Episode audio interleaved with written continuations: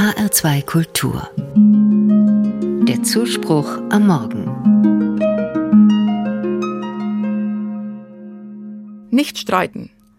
Meine Mutter hat das oft zu meinen Brüdern und mir gesagt. Seit ich selber Kinder habe, höre ich mich auch öfters diesen Satz sagen. Und mache die gleiche Erfahrung wie meine Mutter vor 40 Jahren. Der Satz ist praktisch wirkungslos. Es geht munter weiter. Meine Tochter und mein Sohn diskutieren darüber, wer die Kekspackung im Wohnzimmer liegen gelassen hat und sie jetzt aufräumen muss. Wer dran ist mit dem Ausräumen der Spülmaschine. Wer wie lange auf dem Trampolin springen darf. Ich höre mich dann sagen, jetzt werft endlich die Kekspackung in den Müll. Einer räumt jetzt die Spülmaschine aus. Geh runter vom Trampolin. Und macht es einfach. Das sind doch nur Kleinigkeiten. Muss das immer so ein Theater sein? Offenbar ja, es muss so ein Theater sein.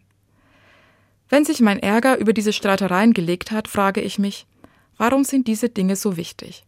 Warum führen diese Kleinigkeiten zu diesen Reibereien, lassen die Gefühle hochkochen, auch bei mir?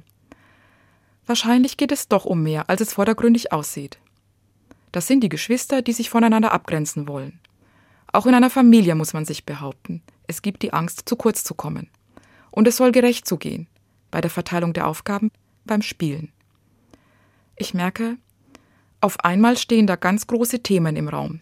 Identität, Konkurrenz, Gerechtigkeit. Übrigens auch für mich. Die liegen gelassene Kekspackung bringt mich auf die Palme. Denn für mich ist diese Nachlässigkeit eine mangelnde Wertschätzung meiner Bemühungen um einen halbwegs zivilisierten Haushalt. Nicht streiten. So sehr mich diese Alltagsstreitereien nerven, ich stelle mir die Gegenfrage. Jeden Streit vermeiden, ist das wirklich wünschenswert? Sicherlich, ein Streit kann eskalieren, alles Maß verlieren, und böse Worte im Zorn gesprochen können sehr verletzend sein. Aber ich spüre auch, diese Alltagsstreitereien haben eine Bedeutung, vielleicht sogar einen Wert. Irgendwie kommt in solchen Streitereien etwas auf den Tisch, was sonst unter der Oberfläche schlummert. Ein Kind fühlt sich zurückgesetzt. Die Aufgaben sind vielleicht wirklich ungleich verteilt. Ich fühle mich nicht genügend wertgeschätzt. Und oft mache ich auch die Erfahrung, nach einem Streit, wenn alle ihrem Ärger Luft gemacht haben und im Idealfall sogar eine Lösung gefunden ist, dann geht es meist besser. Reibung erzeugt Wärme, sagt der Psychologe Nasrod Peseschkian und meint damit wohl, wo Menschen sich aneinander reiben, da kommen sie sich auch näher, da wächst auch das Verständnis füreinander, vertiefen sich Beziehungen. Nicht streiten, das wird nicht gehen, und vielleicht ist es auch gar nicht wünschenswert.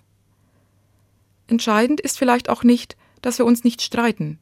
Entscheidend ist, dass wir uns nach dem Streiten wieder vertragen. Da sind meine Kinder übrigens auch recht gut drin. Immer wieder bin ich beeindruckt, wie schnell sie nach einem Streit wieder ein Herz und eine Seele sind. Da kann ich wirklich etwas von ihnen lernen.